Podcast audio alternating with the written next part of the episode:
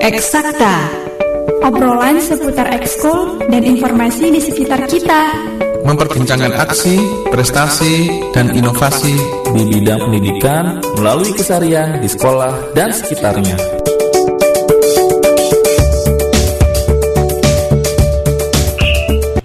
Dari Graha Media Pusdatin 1440 AM Suara Edukasi yang akrab dan mencerdaskan. Nah, sekarang sudah pukul 15 lewat 1 menit waktu Indonesia Barat dan pukul 16 lewat 1 menit juga ya untuk waktu Indonesia Tengah. Seperti janji kami yang sudah kami siarkan juga di beberapa media sosial melalui flyer promo acara eksakta hari ini kita punya janji dengan seorang duta rumah belajar tahun 2000 berapakah? Nah, ini dia ya.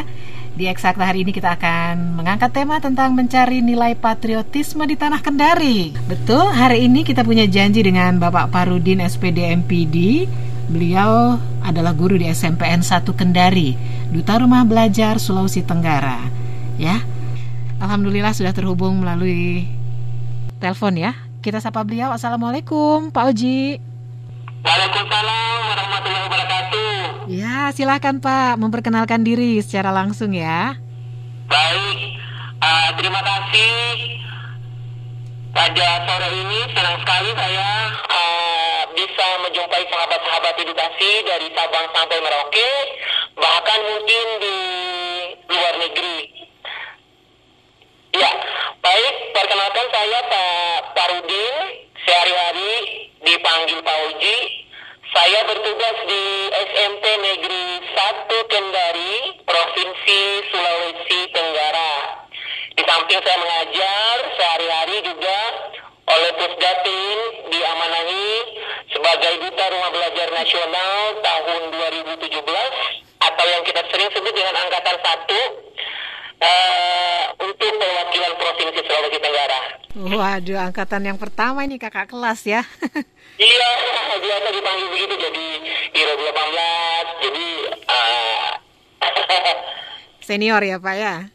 Walaupun iya, usianya masih muda. Tapi belajar itu tidak ada kata senior Mbak. Hmm, gitu ya. jadi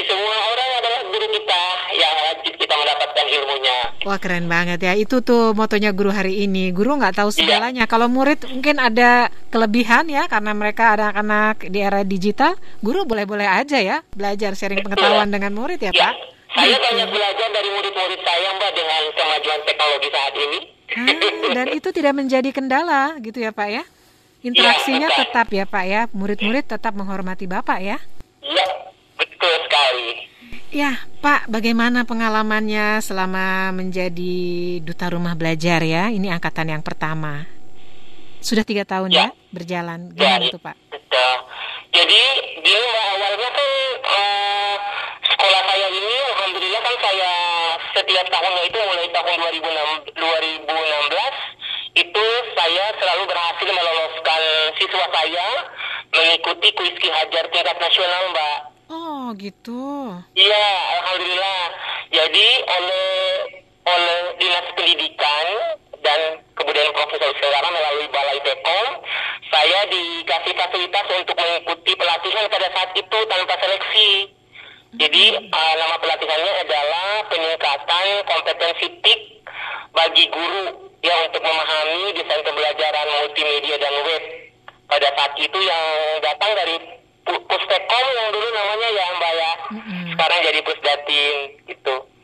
Nah ternyata di situ ada uh, ujung-ujungnya ternyata ada seleksinya gitu. Jadi uh, luar biasa lah bangga. Nggak nyangka ya Pak ya? Nggak nyangka karena pada saat itu uh, yang ikut pelatihan itu kurang lebih 100 orang dan luar biasanya adalah kawan-kawan saya pelatihan ada dari unsur uh, yang notabene ada yang ngajar di perguruan tinggi, di SMA. Jadi uh, memang apa ya? Yang hebat itu banyak di luar sana tapi hari ini mungkin saya yang beruntung dipilih oleh Tuhan. Masya Allah, keren keren. Ya. iya. Jadi puncaknya Ki Hajar itu alhamdulillah Mbak Mira tahun 2018 karena ke keseriusan anak-anak saya, pihak sekolah, terlebih kepala sekolah yang sangat mendukung. Alhamdulillah tahun 2018 uh, saya, siswa saya men- berhasil menjadi juara satu tingkat nasional kuis Ki Hajar. Waduh, itu juga Bapak ikut terlibat di situ dalam pembimbingannya. Alhamdulillah. Jadi Ki Hajar ini itu saya kebetulan saya punya kegiatan ekstrakurikuler di SMP 1 itu namanya Gesit Gerakan Siswa Peduli Prestasi di dalamnya ada khusus Ki Hajar. Jadi waktu 2018 itu anugerah Ki Hajar sekolah saya berangkat satu paket. Saya mengikuti rakor Duta Rumah Belajar dan siswa saya mengikuti finalis itu. Wah, ini jadi kebanggaan provinsi juga ya Pak ya. Alhamdulillah. Alhamdulillah, cerita yang manis ya. Tetapi mungkin dinamikanya ada juga Pak, mungkin. Ini kan Ya, cerita yang manis-manis ya apa tuh Pak? Jadi di uh, jadi kan apa namanya generasi muda ini kalau menurut saya adalah uh, kita kaitkan dekat-dekat ini hari pemuda ya saya Iya, bulan depan ya Pak. bulan depan. Jadi pemuda ini harusnya saat ini sikap patriotisme yang dimiliki oleh para pahlawan pendahulu kita sebenarnya harus tertanam di saat-saat seperti ini.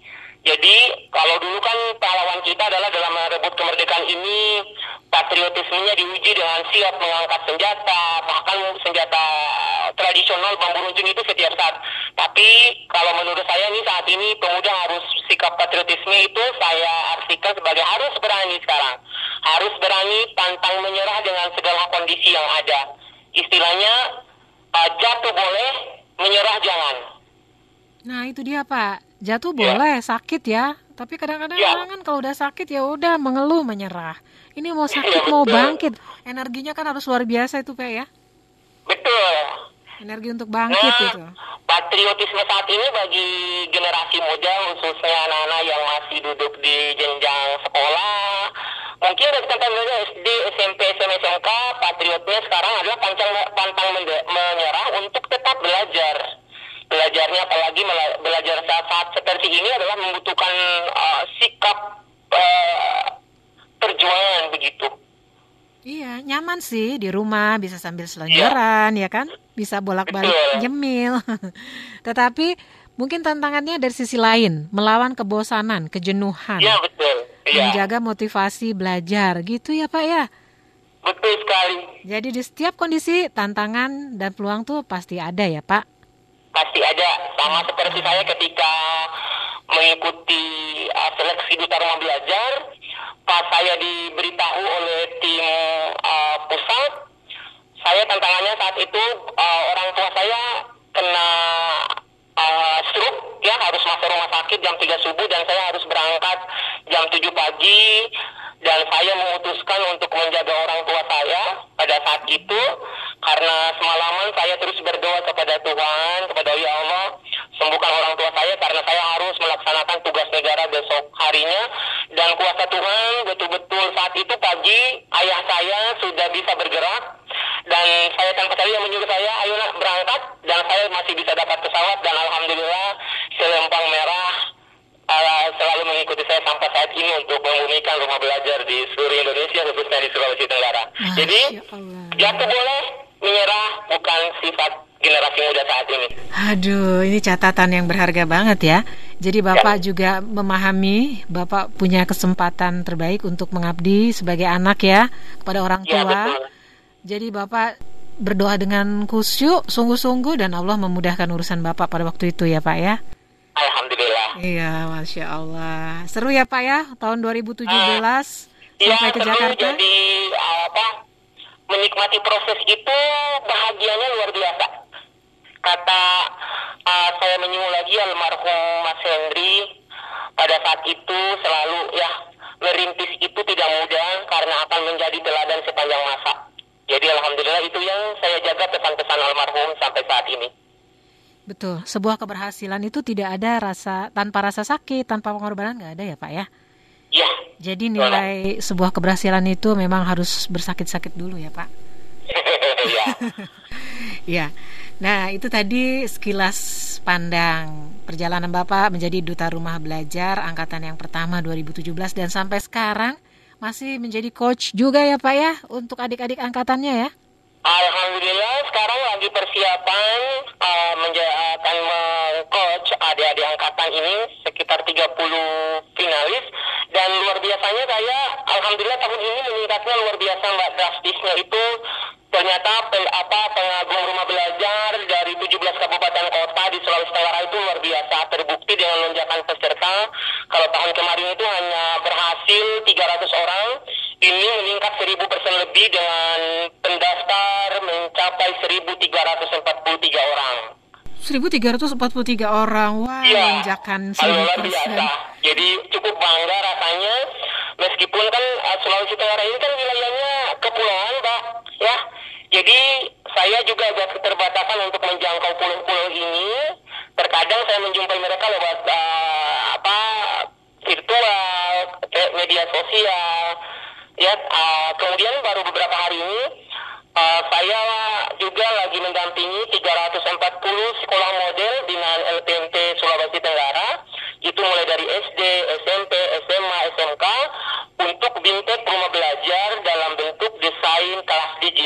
atau kelas maya untuk efektivitas pelaksanaan proses pembelajaran di masa pandemi.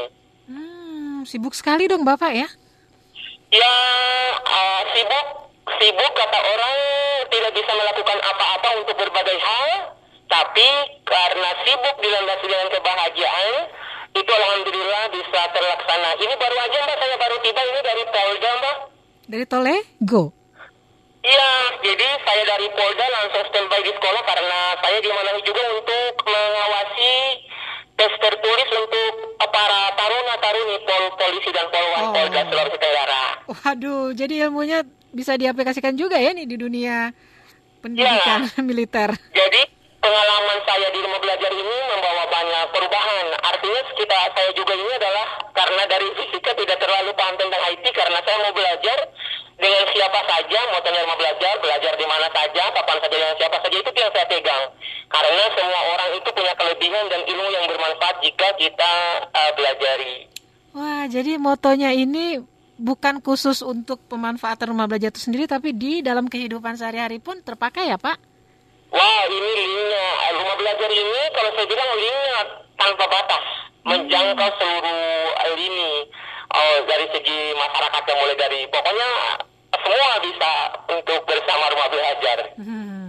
Dan kalau melihat ini animonya nih melonjak dari 300 ke 1300 berarti mendapat sambutan yang sangat positif ya Pak ya oleh dari Ya. guru-guru di kawasan Kendari khususnya ya Pak ya. Ya. Jadi eh, kalau kawasan Kendari kan ada 17 kabupaten kota. Yang lebih membanggakan kami adalah hampir merata di 17 kabupaten kota ini eh, finalis 30 ini Mbak. Jadi Oh. eh, tidak didominasi oleh kota Kendari yang notabene adalah salah satu ibu kota provinsi yang di tengah kota yang internetnya melimpah. Semua kemajuan teknologi ada berpusat di sini, tapi yang membuat bangga kami juga sebagai duta rumah belajar Sulawesi Tenggara adalah daerah 3T itu uh, guru-guru sahabat-sahabat saya guru yang di 3T alhamdulillah bisa lolos sampai ke level 4 ini suatu pencapaian yang luar biasa.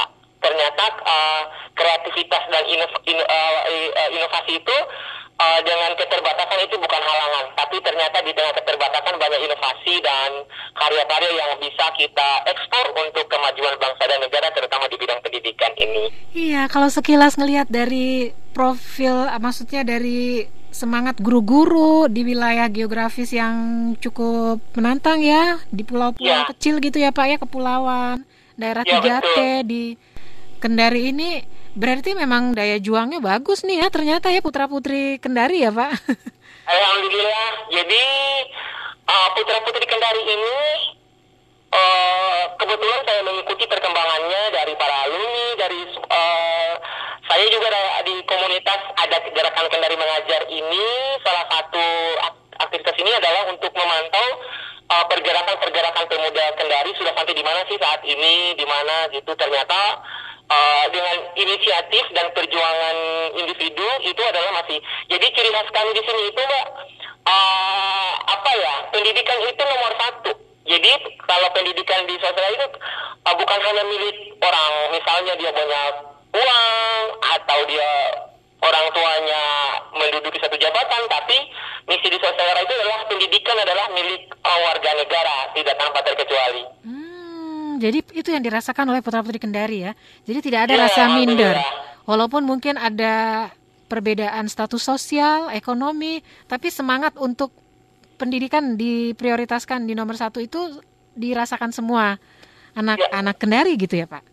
Iya, betul sudah mengalami pergeseran saat ini eh, karena mungkin melihat ini ya apa macam saya kan saya kan di Kendari Kendari ini pendatang, Mbak. Oh. Saya tinggal di salah satu pulau, orang tua saya di Pulau Muna namanya. Dari Kendari itu saya harus naik kapal dengan ombak yang begitu lumayan keras, tapi sudah terbiasa. Kurang lebih tiga jam itu sampai ke daerah saya. Jadi saat ini alhamdulillah dengan keberadaan saya di Kendari, terus aktivitas membumikan rumah belajar itu saya lihat pemuda ada adik-adik saya di daerah sangat termotivasi. Terkadang saya membuka mereka meminta, ayo Kak eh, berbagi coaching ini. ya alhamdulillahnya begitu. Jadi kita ini tidak bisa memberikan mereka mungkin dari segi materi apa segala macam, tapi eh, sebagai kakak-kakak mereka su- sudah saatnya lah kita memberikan eh, motivasi dan inspirasi kepada mereka semuanya.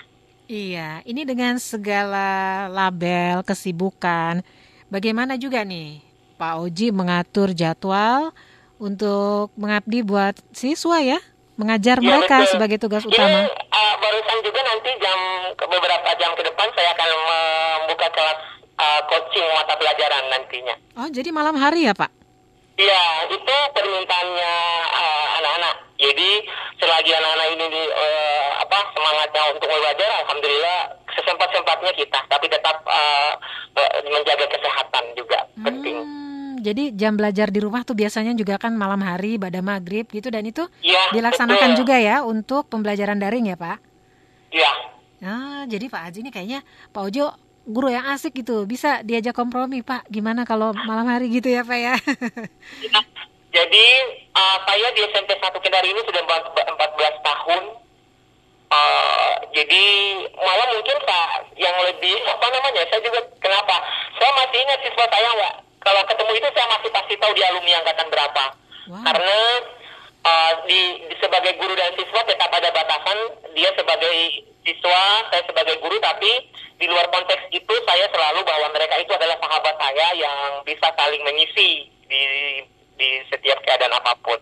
Iya, betul ya. Tetap akrab tetapi tahu batas, tahu adab. Betul, ya. itu karena dari tahu batasnya itu nanti, insya Allah nanti karakternya, kemudian alatnya juga setelah keluar dari dunia sekolahan, dunia formal, dia sudah siap terjun ke masyarakat dengan uh, beberapa pelajaran yang kita sudah kasih. Iya. Pak, jadi kalau untuk wilayah geografis yang kepulauan di sekitar Kendari dengan 17 kabupaten kota itu, itu semua merata ya Pak ya? Persebaran jumlah Ya. sekolahnya gitu ya Pak? Ya, alhamdulillah untuk ya merata persebarannya. Jadi sekarang hampir mungkin kita eh, kepala dinas kami ini khususnya kepala dinas pendidikan dan kebudayaan provinsi Sulawesi Tenggara ada salah satu program.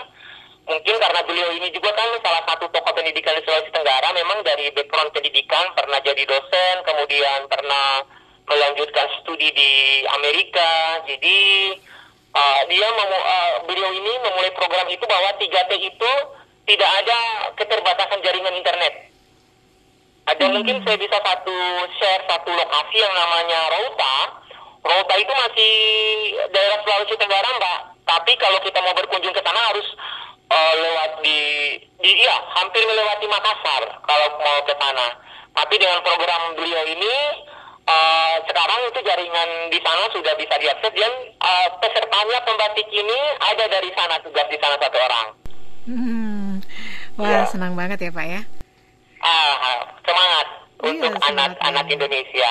Nah, sekarang kita ke khususnya tema hari ini. Kita akan mencari nilai-nilai patriotisme di tanah Kendari. Tadi selintas sudah bisa ya kita baca gitu gelagatnya. Oh, ternyata putra-putri Kendari ini punya daya juang yang baik ya.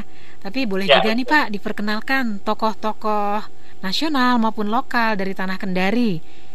Apakah itu Ya. dikenal juga oleh siswa atau bagaimana Pak? Ya, baik. Jadi eh, mengingat, ah, mengetahui dan paling tidak apa ya mengenali tokoh-tokoh atau para pahlawan yang sudah berjuang merebut kemerdekaan Indonesia ini terlebih lagi di daerah itu harusnya dimiliki oleh generasi muda saat ini tanpa terkecuali di Sulawesi Tenggara khususnya di Tanah Kendari. Ada satu program khusus ini yang digelontorkan oleh uh, Dinas Kebudayaan dan Kepemudaan Kota Kendari adalah ada namanya wisata sejarah, wisata budaya. Jadi uh, dalam program ini generasi muda khususnya para pelajar ini diperkenalkan tokoh-tokoh yang berjuang merebut kemerdekaan khususnya di Kendari. Kemudian oleh pemerintah juga uh, nama-nama jalan di Kendari ini, Mbak, semua nama jalannya tokoh-tokoh pejuang asli kota Kendari. Hmm, siapa saja Pak? Ya, ada namanya Laode Hadi, kemudian ada, ya, uh, pokoknya pejuang-pejuang ada namanya uh, Sangyani Bandera tadi sudah di, disinggung, ya. Jadi ada semuanya. Nah, yang paling yang paling viral untuk bahasa saat ini di kalangan remaja adalah salah satu bandara uh, terbesar di Sulawesi Tenggara itu diambil dari nama tokoh uh, raja kerajaan yang pernah memperjuangkan uh, Sulawesi Tenggara ini dari jajahan kolonial yaitu yang disebut dengan Halu Oleo. Hmm, betul, Bandara Halu Uleo itu nama Betul, kalau. Mbak Kendari pas uh, pas ini ya, pas dekat-dekat bandara maka pramugari akan uh, menginformasikan. Dalam beberapa saat lagi para penumpang akan mendarat di Bandara Halu Oleo Kendari. Pasti kan bertanya kok Halu Oleo apa ya? Jadi, bukan sapaan itu ya, itu nama pahlawan Bukan, ya. Nama bandara. Jadi yang uniknya Haluolo ini adalah ternyata dari sejarah ini adalah eh, gabungan dari beberapa nama yang ada di daerah-daerah Sulawesi Tenggara karena beliau ini pernah berjuang bukan hanya di Kendari tapi di Buton, di Pulau Buton, kemudian ada di Pulau Muna, di Pulau, di Kolaka dan di beberapa daerah eh, dia beliau ini berjuang untuk merebut eh, tanah dari jajahan kolonial. Hmm, begitu. Jejak sejarahnya mudah ditemukankah Pak di daerah Sulawesi Tenggara? Iya, alhamdulillah ini sudah ditemukan sudah beberapa kali oleh balai pernah dari balai bahasa, kemudian dari nah salah satu universitasnya juga nih, universitasnya Kendari yang terbesar yang cukup dikenal juga di Indonesia itu adalah Universitas Halu Oleo Oh iya. atau UHO. UHO namanya sekarang disingkat Iya. yang UHO. Oh.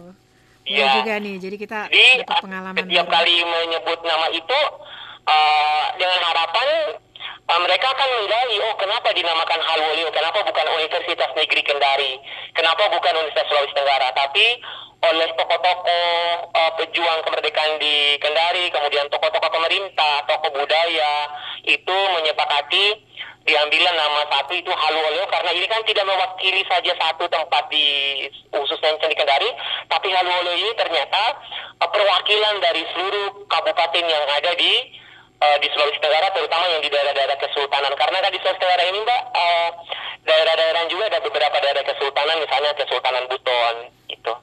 Hmm, iya.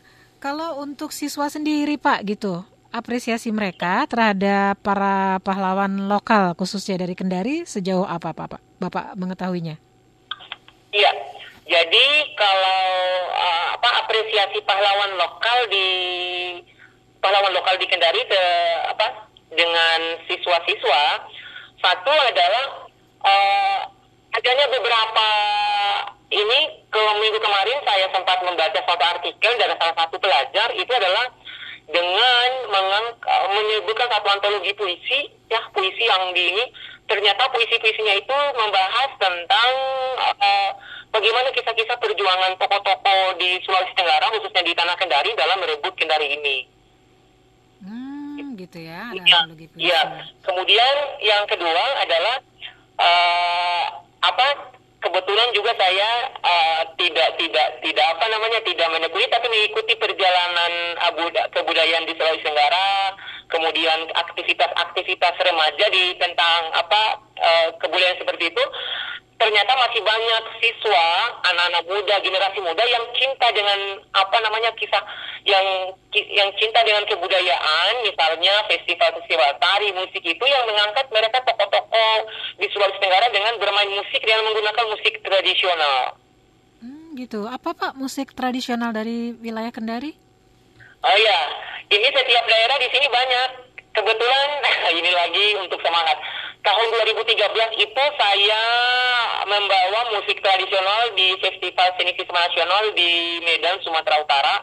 Membawakan salah satu musik dari uh, Pulau Mona itu tentang menyambut uh, raja-raja yang telah berjuang dan berhasil. Itu namanya ada uh, ada musik bambu, Pak. Yang sampai saat ini alhamdulillah ketika tamu-tamu kenegaraan waktu Hari Pangan Sedunia di di Sulawesi Tenggara, kebetulan Pak Presiden datang itu kita sambut dengan musik bambu, bukan kita sambut dengan musik-musik yang seperti yang kita uh, nikmati saat ini. Hmm, bentuknya seperti apa Pak? Angklung? Uh, kalau di daerah Jawa itu kan angklung ya yang kecil-kecil, kecil-kecil ya. Ya. Jadi masih bisa oleh. Kalau di sini itu bambu tapi uh, dari segi apa namanya dari segi ukuran itu beda-beda mbak. Jadi misalnya kalau yang bass itu bambunya itu uh, hampir tiga kali lipat besarnya dari angklung itu. Pokoknya besar, besar. Jadi uh, yang paling yang paling hebatnya adalah karena kan yang musik bambu ini saat ini di Kota Kendari khususnya dimainkan oleh murid SD dan SMP. Jadi kalau saya lihat memang luar biasa ketika dia memikul bambu itu yang lumayan besar dibanding dengan fisiknya dan menghasilkan nada-nada yang dimainkan begitu harmoni, saya kira ini adalah satu bisa kita katakan patriotisme dalam uh, apa terus maju untuk memelihara budaya-budaya daerahnya sendiri gitu. Hmm, gitu. Jadi di dipukul gitu di menggunakan Ditiup. Oh, ditiup seperti Ya suling. itu, Oh. itunya luar biasanya. Waduh, itu harus kuat juga ya staminanya ya. Iya betul. itu tadi tentang alat musik dan juga seni tradisi khas dari Kendari ya, Pak ya. Betul ya. Nah, eh, untuk sosok pahlawan lokal lainnya selain Halu Uleo, kemudian ada Lao De Hadi. Mungkin ada nama lainnya Pak yang membuat kita nanti langsung terkoneksi nih kalau dengar nama itu, oh itu pahlawan dari Kendari tuh gitu. Ada lagi nggak Pak? Eh, ada ada banyak dari Kendari. Eh, ada juga namanya salah satu itu eh, kalau sangat terkenal juga namanya eh, Abu Nawas. Abu Nawas? Iya, Abu Nawas itu salah satu yang sampai saat ini nama itu masih dipakai oleh para ini apa silsilah keluarganya. Eh, ada mantan mantan wa- wali kota kami namanya Mansur Masih Abu Nawas. Oh, Kemudian ada wakil gubernur saat ini itu adalah Lukman Abu Nawas. Nah, ternyata beliau-beliau ini adalah salah satu tokoh-tokoh yang giat yang getol dulu bagaimana supaya Kendari ini tidak dijajah oleh kolonial seperti itu. nah itu jejak Yang jejak peninggalan kolonial di daerah Kendari adakah? Ada, ya di Kendari ada, ada satu benteng yang paling besar itu di daerah ini di masih dalam kota Kendari sini ya, tapi masih di sana itu masih terlihat betapa luar apa. Jadi bentengnya itu hanya disusun dari batu bebatuan, Mbak. Tidak ada campuran apa pun dan masih kokoh sampai saat ini. Kemudian yang paling ini ah apa namanya? Yang paling nampak itu adalah peninggalan itu adalah di seperti di kerajaan-kerajaan di Pulau Buton sana, kemudian di Pulau Muna ada hampir di setiap daerah di Sulawesi Tenggara ada jejak-jejak kolonial yang ditinggalkan. Dan sekarang karena ini termasuk uh, cagar budaya dan beberapa peninggalan itu sudah di- disimpan di museum sekarang. Jadi kebetulan ini siswa saya juga akan mewakili Sulawesi Tenggara lomba museum nasional Insya Allah tanggal 8 Oktober, di mana isinya ini adalah tentang uh, pahlawan-pahlawan yang berjuang kemudian dengan sejarah yang ada di Sulawesi Tenggara. Waduh ya, sukses ya, Ya. Pak nanti ya untuk kompetisi berikutnya. Amin. Ya. Nah tadi ada nama kerajaan-kerajaan yang berasal dari wilayah Kendari dan sekitarnya. Salah satunya tadi Kerajaan Buton, Kerajaan Muna, Kerajaan apa lagi tuh Pak yang berasal dari wilayah ini? Ada namanya Laki Laponto. Hmm. Ya, Jadi ada kerajaan Buna, kemudian eh, di tadi Pak itu sudah menyebutkan ada satu bandara namanya Sangiani Bandera. Sangiani Bandera. Nah, betul. Sangiani Bandera ini ada di salah satu daerah, tepatnya di Kabupaten Kolaka. Nah, Kabupaten Kolaka ini yang eh, wilayahnya eh, sudah mendekati Sulawesi Selatan, apalagi pemekarannya Kolaka Utara ini sudah menyeberang sedikit sudah menginjak Sulawesi Selatan di ininya. Nah, khusus Sangiani Bandera ini eh, masih terkenal sampai saat ini. Diabadikan satu nama bandara. Kemudian eh, ada sebuah lagu juga menceritakan tentang kegigihannya beliau ini dalam mempertahankan eh, wilayah eh, Kolaka pada saat itu. Dan sampai saat ini di salah di Kolaka itu nama beliau ini diabadikan dalam eh, nama bandara kemudian di salah satu jalan juga di kota Kolaka. Lagunya seperti apa tuh Pak? Ah, lagunya itu eh, dalam bahasa di sini kan ada salah satu suku yang sebenarnya kalau eh, apa flashback tentang sejarah Kendari ini adalah salah satu daerah, salah satu wilayah di salah satu wilayah di provinsi Sulawesi Tenggara yang penghuni aslinya itu namanya suku Tolaki. Suku Tolaki. Iya, suku Tolaki. Nah, suku Tolaki itu eh, banyak lagi nanti ada pecahan-pecahannya. Ada namanya Tolaki Mornene, ada ya Bombana nanti. Nah, karena mengalami pergeseran waktu, sehingga Kendari ini kan sudah seperti metropolitan nih, Mbak, kayak Jakarta ya. Hmm. Jadi sudah ada di sini orang Jawa, dari Jawa, dari Bali. Saya juga pendatang di sini. Jadi sekarang adalah, eh, tapi untuk ini ah, dia akan bergeser. Misalnya sekarang itu yang paling kenta, yang paling nampak warganya yang mendiami satu suku ini adalah tepatnya di Kabupaten Konawe, Mbak. Konawe. Ya, Ko- Konawe ini inilah asli penduduk eh, kalau kita ini adalah asli penduduk kota Kendari pada zaman dulu dengan bahasanya bahasa Tolaki. Bahasa Tolaki. Contohnya bahasa Tolaki, Mbak, untuk sapaan-sapaan.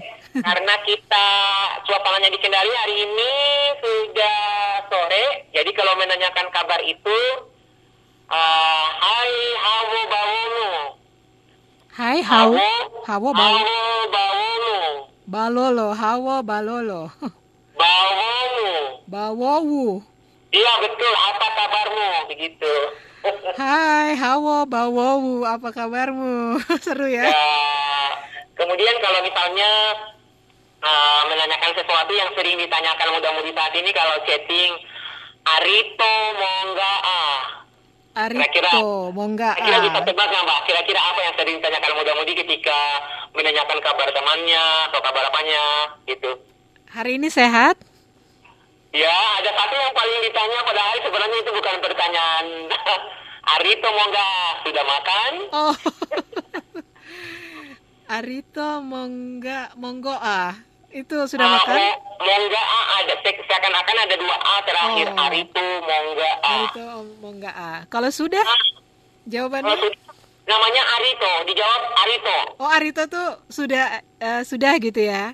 Ya, jadi di sini itu ada filosofinya karena kan ada keturunan Jepang ini di Oh. suku Tolaki ini, Mbak. Oh gitu.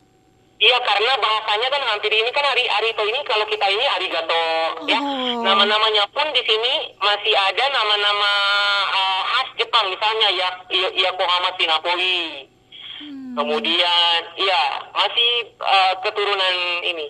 Dan di salah satu kampung itu di tepatnya di Maui itu masih ada yang kuasai bahasa Nippon. Oh gitu. Jadi jejak Iya. jejak eh, jejak penjajahan yang tertinggal gitu ya?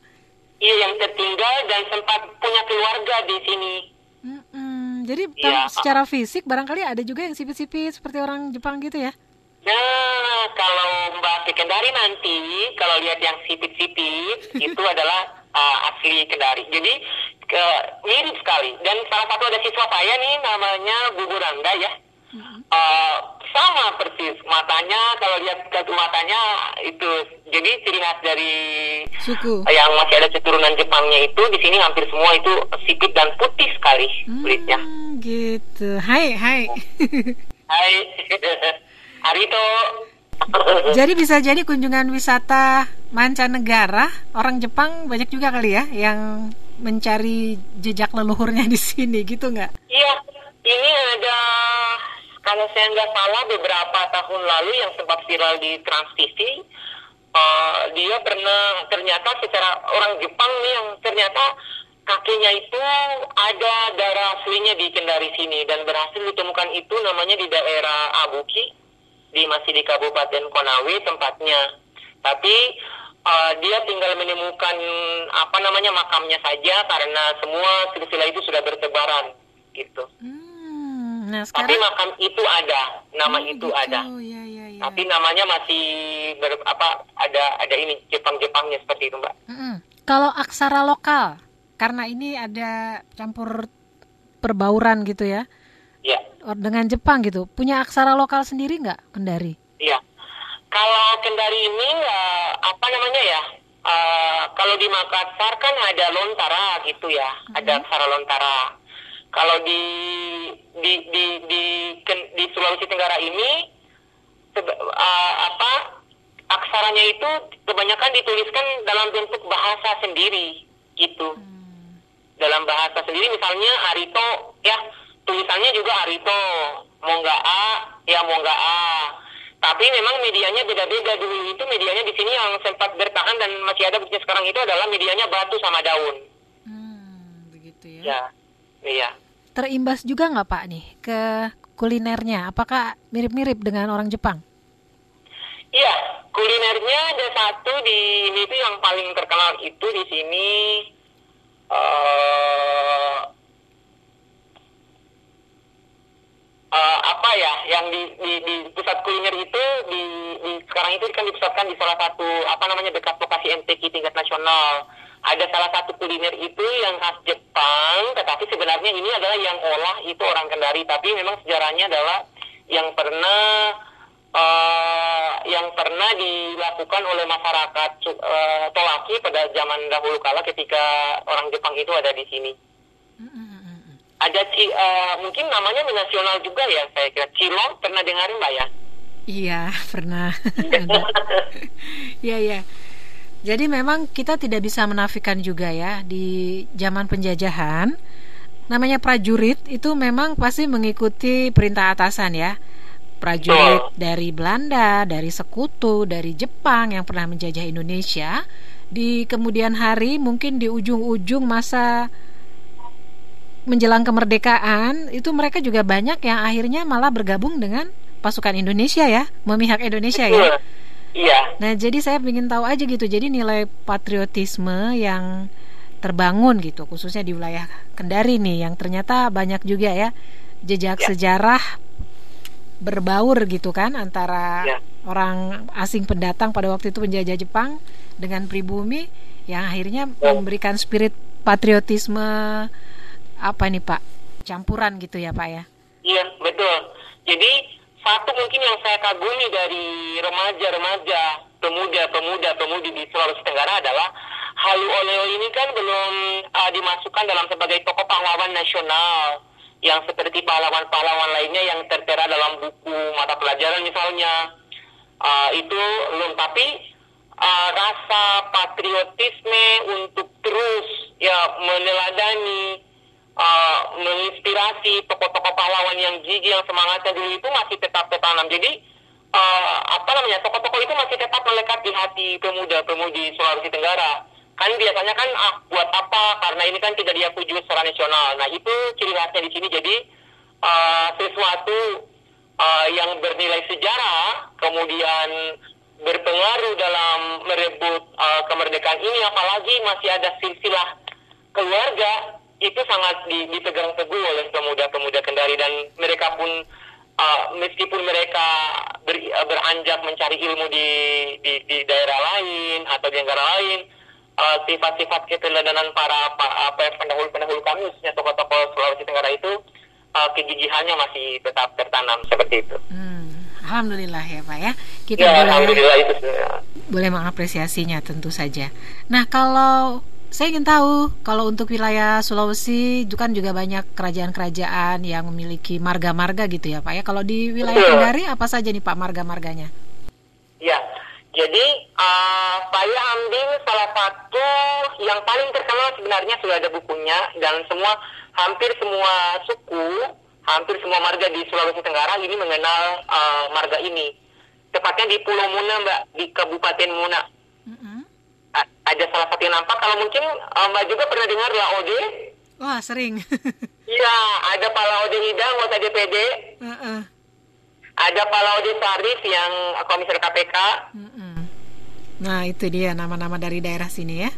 Iya betul. Jadi uh, Laode ini adalah me- apa namanya melambangkan suatu kasta uh, masyarakat tertinggi di Pulau Muna gitu. Jadi urutannya itu kalau laki-laki kan Laode, kalau perempuan Waode. Nah di bawahnya itu masih ada ya di di bawahnya itu masih ada lagi yang tidak menggunakan Laode tapi dia menggunakan wa dengan la saja. Wa dengan la. Jadi kalau uh, Laode udah pasti dia di tataran uh, kerajaan tapi dilihat dulu misalnya saya Laode, Laodenya dari siapa? Kalau dari ibu nggak terlalu di ini apa namanya? tidak sekuat yang dari ayah. Ya. Tetap misalnya ibu saya Waode, tapi ayah saya bukan. Sehingga saya tidak mengikuti ibu tapi mengikuti ayah. Nah, kalau misalnya ibunya biasa saja bukan Laode, tapi ayahnya Laode, maka anaknya pastinya mengikuti keturunan ayahnya Laode. Seperti itu. Mm-mm. Yang di mungkin layer berikutnya ya hanya menggunakan wa dan la. Contoh namanya apa pak? Misalnya nama panggilan, nama apa? Nama nama nama nama panggilan kesayangan itu misalnya la, wa, Waabe, Hmm. Waambe kalau misalnya Laude, Laudeje. Oh gitu ya. Unik ya pak ya kalau buat yang tidak biasa berinteraksi dengan bahasa Sulawesi Tenggara ini unik ya pak ya? Ini karena dalam satu apa namanya jangankan di beberapa kabupaten dalam satu kabupaten kecamatan itu bahasanya udah beda dialeknya. Oh gitu. Tapi nyambung ya Iya. pak? Nyambung, nyambung, nyambung, nyambung banget karena kan arti yang dimaksud ketika di- diucapkan itu adalah yang dimaksud eh, yang itu. Tapi cara pengucapannya memang berbeda. Misalnya, misalnya eh, kalau kamu itu kalau bahasa Mula itu ihintu, ihintu. Ihintu. Tapi ada satu tempat yang lebih halus dari ihintu namanya isintu. Oh. Iya, ihintu dan isintu. Jadi sebenarnya maknanya itu sama kamu. Tapi kan ini agak kalau ihintu kan masih kategori kasar, Mbak ya. Ihintu. Sehingga di satu daerah itu masih memiliki yang paling halus itu disebut dengan isintu. Oh itu yang halus. Kalau saya apa pak? Saya kalau saya misalnya nih, saya ambil di di Tanah Kendari ya. Hmm. Kalau saya itu inaku. Oh inaku. Ya, inaku. ah kalau ah, bahasa mau lebih di ini lagi dihormati apa? Bukan lagi misalnya saya ah, ko, eh, komiu. Kalau misalnya kan ko- kalau saya tanya ini komiu sekarang ya, kamu. Tapi ada yang lebih ini ngomiu. Momiu. Jadi bahasa dapat depannya itu agak ini. Kalau komiu itu masih panggilan inilah apa namanya? Hai hei hei hai hai gitu. Iya. Tapi misalnya karena orang ini kita lihat lebih tua dari kita, kemudian mungkin dia adalah tokoh adat atau tokoh agama atau pejabat, maka kita manggilnya ngomiu itu. Momiu. Wah keren banget ya pak ya. Dan semua anak-anak di Kendari sehari-harinya menggunakan bahasa ibu juga ya pak? Selain bahasa Indonesia Iya. tentunya. Betul, karena kan uh, seperti saya bilang tadi bahwa di Kendari ini adalah salah satu suku yang mendiami adalah suku Tolaki. Jadi kalau saya lihat fenomenanya adalah kan saya uh, di- oleh sekolah saya juga uh, dipercaya membidangi di satu wakasek itu adalah pembinaan prestasi siswa dan budaya mereka dan budaya siswa. Saya banyak berinteraksi dengan orang tua siswa. Jadi ketika saya misalnya ada orang tua saya panggil bersamaan ketika saya belum mulai pembicaraan mereka biasa menggunakan bahasa daerah dulu. Oh ternyata analisa saya, oh ini ya mungkin ada ini dibiasakan di rumah. Jadi ketika memarahi, misalnya saya panggil siswa saya dengan orang tuanya, misalnya ada beberapa ini, dia memarahinya, eh, apa menasihatinya pakai bahasa daerah mbak. Lucu banget ya. Iya. uh, Mudah-mudahan ini tetap dipertahankan ya Pak ya. Jadi bahasa Alhamdulillah. Ah, Persatuan pasti. Jadi kemungkinan apa di uh, untuk melestarikan budaya-budaya di Sulawesi Tenggara, mulai dari ke, uh, kebudayaan misalnya uh, tarinya, lagunya, terutama lagi tokoh-tokoh pahlawan itu oleh pemerintah daerah kita ada namanya event tahunan, Mbak. Dan ini event ini sudah terkenal sampai di mancanegara, namanya Halo Sutra. Halo Sutra, All Sutra. Iya. Oh. Halo Sutra. Jadi Halo Sutra ini adalah uh, dunia menyapa sutra. Mulai dari kulinernya, orangnya, budayanya, karakteristik masyarakatnya, berapa suku-suku yang ada di sini, kemudian kepercayaan-kepercayaan apa yang dianut, lokasinya, pokoknya semua di, di dibahas atau diceritakan bahasa di sini itu di Pabitara. Bicara itu di sini Pabitara. Hmm, di- Iya, dibicarakan dalam satu event yang tahunan ini itu adalah Halo Sutra. Nah, oke. Setiap kapan itu Pak? Halo Sultra. setiap seharusnya tahun ini di Juli setiap bulan Juli karena pandemi dan Covid menghadang sehingga Halo Sutra tahun ini itu di apa dikemas dalam bentuk seminar seminar virtual kemudian uh, pagelaran-pagelaran budaya melalui uh, media-media sosial yang bisa diakses uh, oleh generasi muda misalnya di YouTube atau di siaran langsung melalui media sosial lainnya. Dari situ juga bisa sekaligus memperkenalkan sosok pahlawan tokoh-tokoh dari Sulawesi Tenggara ya Pak ya? Betul. Biasanya di Halo Sutra dalam grand opening itu uh, kami disajikan beberapa tokoh-tokoh yang merintis daerah ini sampai sampai sampai yang to- dari tokoh muda sampai dari tokoh tua sampai yang muda yang sementara memimpin saat ini itu disajikan. Dan menurut saya di sini adalah ya ada beberapa pelajaran seperti apa sih trik dan tips dan semangat yang mereka pakai seperti apa sih sehingga mereka ber- berjuang dan berhasil merebut merebut eh, kemerdekaan itu pada zaman dahulu kala. Kenapa sikap-sikap itu kita tidak teladani untuk sekarang ini supaya generasi-generasi muda ini tangguh dalam situasi apa pun. Bagus sekali ya Pak ya, sudah punya Iya. event tahunan seperti Halo Sultra ini. Dan Ya, betul. destinasi wisatanya kalau di sini itu gambarannya seperti apa sih Pak? Wisata kepulauan ya, pasti seru juga ya. Iya, wi- wisata wisatanya di sini lumayan seru ya. Gak banyak eh, mulai dari kepulauan, mulai dari kendari sini, dari tempat wisatanya juga yang mulai memper apa masih mempertahankan keasliannya yang sudah di apa yang sudah di di direhab oleh pemerintah itu masih ada misalnya eh, yang terkenal itu sampai di mancanegara misalnya Pulau Bokori. Pulau Bokori ini pernah dia di, di, di- apa namanya dijadikan tempat kejuaraan dunia voli pantai. Jadi Pulau Bokori ini dulu pulau mati mbak. Oh gitu. Pulau mati dari Kendari itu kita harus naik eh, perahu, perahu katinting namanya di sini yang bunyinya keras itu kayak genset. Pakai. Iya, kita harus eh, sekitar kurang lebih 30 menit. Jadi Pulau Bokori itu adalah salah satu pulau yang di tengah-tengah laut, Mbak. Tidak ada lagi kampung di situ. Jadi ketika misalnya terjadi apa-apa, di situ akan terkerumun, ter, apa namanya ter, Terisolir ya? eh, iya terkubur oleh air laut sehingga Oh. oleh pemerintah setempat masyarakatnya di ini di di Direlokasi ya? apa di relokasi mbak di relokasi di daerah pedaratan di daerah daratan sana sehingga untuk Bukori sekarang dijadikan sebagai tempat wisata. Hmm, Gitu. berarti padat ya, sampai pulau yang sebenarnya Iya. air pasang itu bisa tenggelam. Tim penghuni. kemarin tahun 2019 saya ngajaknya ke sana satu rombongan jadi sudah sudah menikmati keindahan Pulau Bokori. Wah, luar biasa ya. Iya. Mudah-mudahan aman-aman, selamat, Amin. tidak ada bencana apa pun ya Pak ya. Ini di Ya. wilayah Kendari yang berbagai pulau, jumlahnya lumayan banyak mungkin ya Pak ya di sana ya.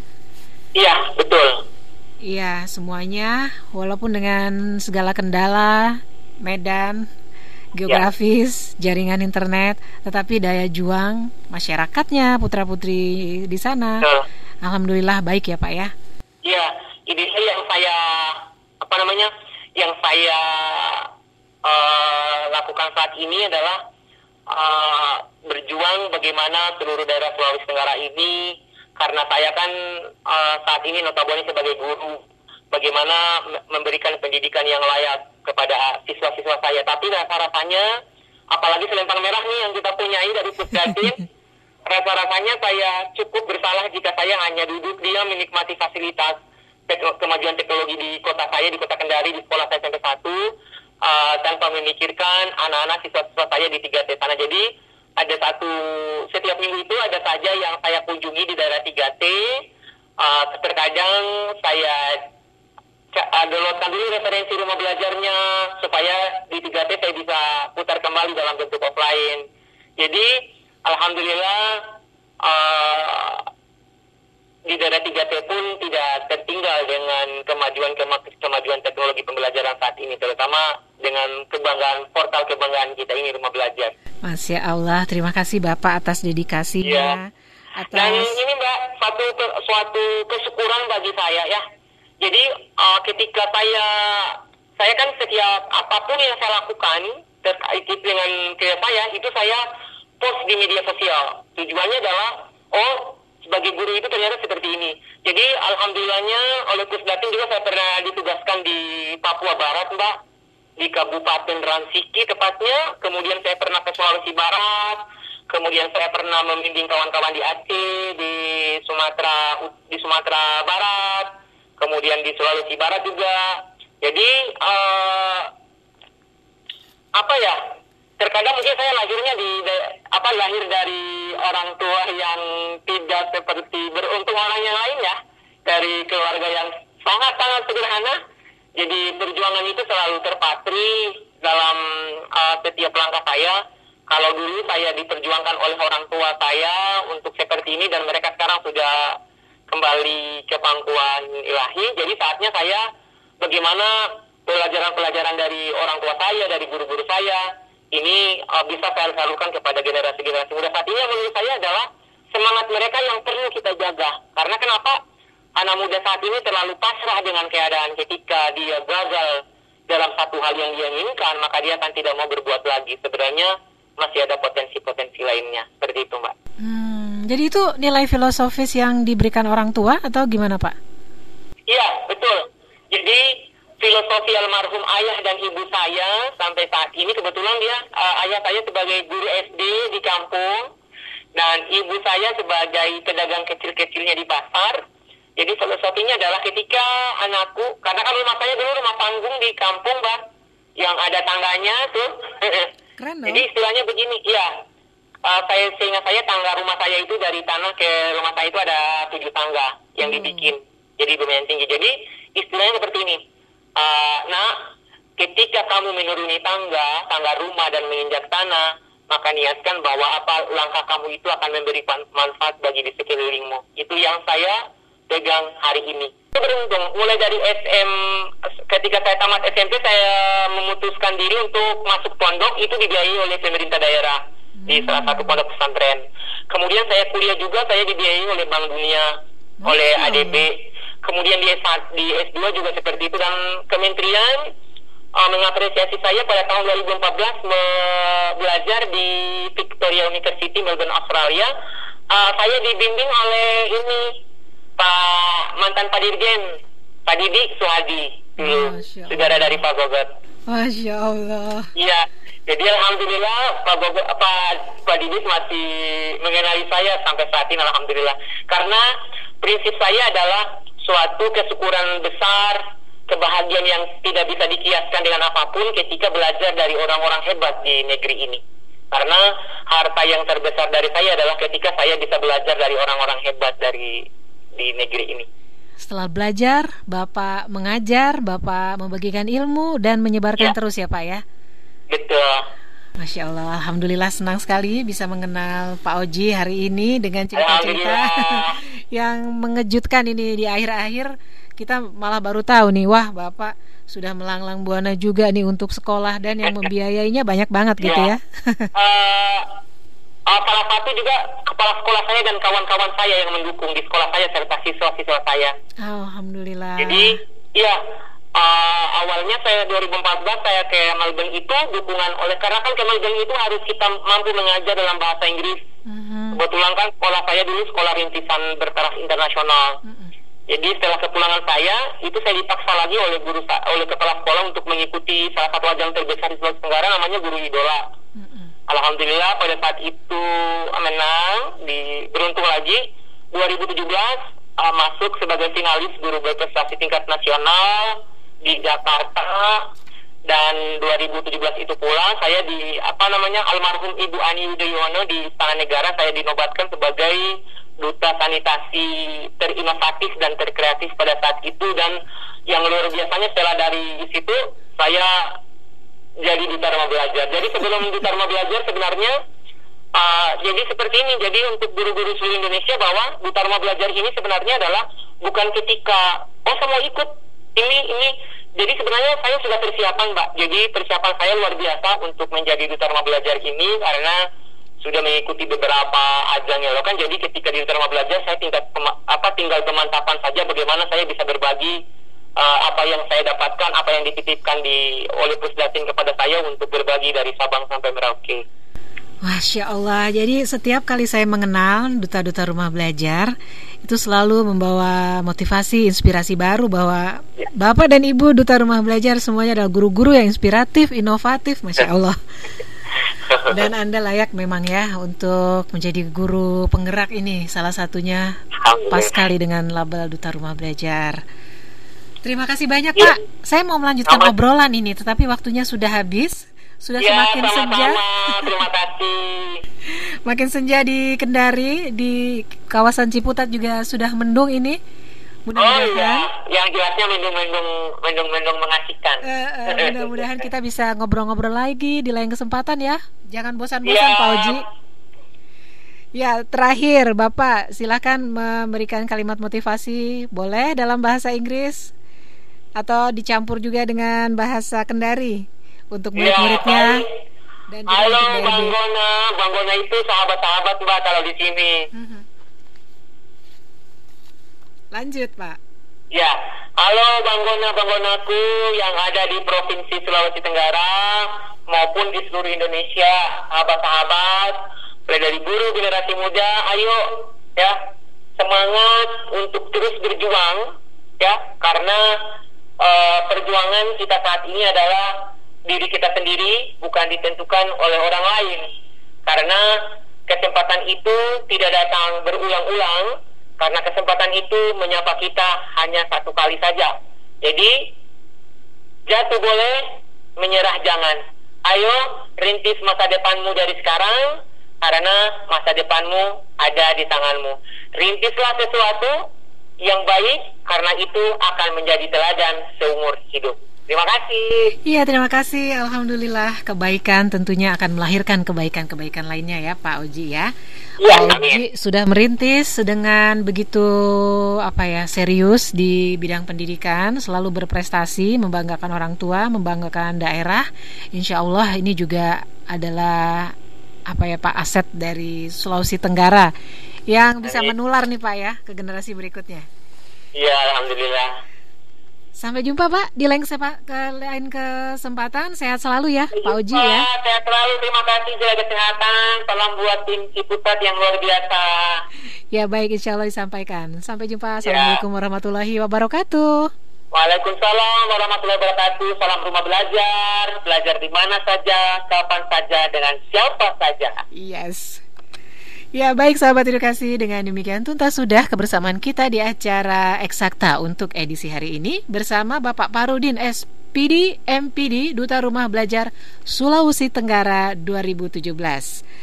Kru yang bertugas saya Hani dibantu rekan siswa dan juga produser Mira Maulia. Sampai jumpa di lain kesempatan. Assalamualaikum warahmatullahi wabarakatuh.